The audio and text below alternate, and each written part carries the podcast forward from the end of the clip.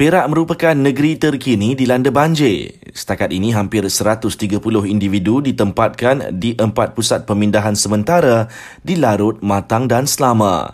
Sementara itu, situasi banjir di Batu Pahat Johor hampir pulih.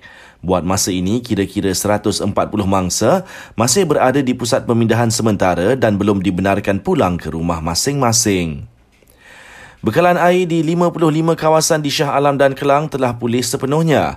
Air Selangor memaklumkan kerja-kerja pembaikan paip telah pulih sepenuhnya pagi tadi. Terdahulu kesemua kawasan tersebut alami gangguan bekalan air kerana paip pecah. Kementerian Pendidikan minta pihak sekolah supaya pantau murid tahun 1 sama ada mereka berupaya meneruskan ibadah puasa atau sebaliknya. Ia ekoran terdapat segelintir ibu bapa yang mendakwa anak mereka tidak dibenarkan berbuka puasa lebih awal biarpun keletihan untuk meneruskan ibadah puasa. Menterinya Fadlina Sidik berkata perlu ada komunikasi antara ibu bapa dan guru sekiranya murid berkenaan tidak larat untuk meneruskan puasa dan perlu berbuka lebih awal. Kementerian Kesihatan sahkan virus Marburg masih belum dikesan di Malaysia.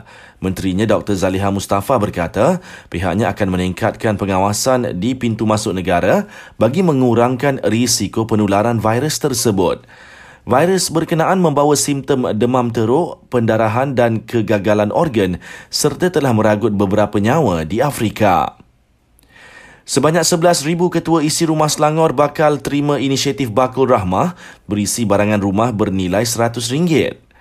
Akhir sekali seorang lelaki tidak sedarkan diri manakala empat rakannya selamat selepas terhidu gas beracun dipercayai berpunca daripada tong berisi ikan busuk di Kota Kinabalu.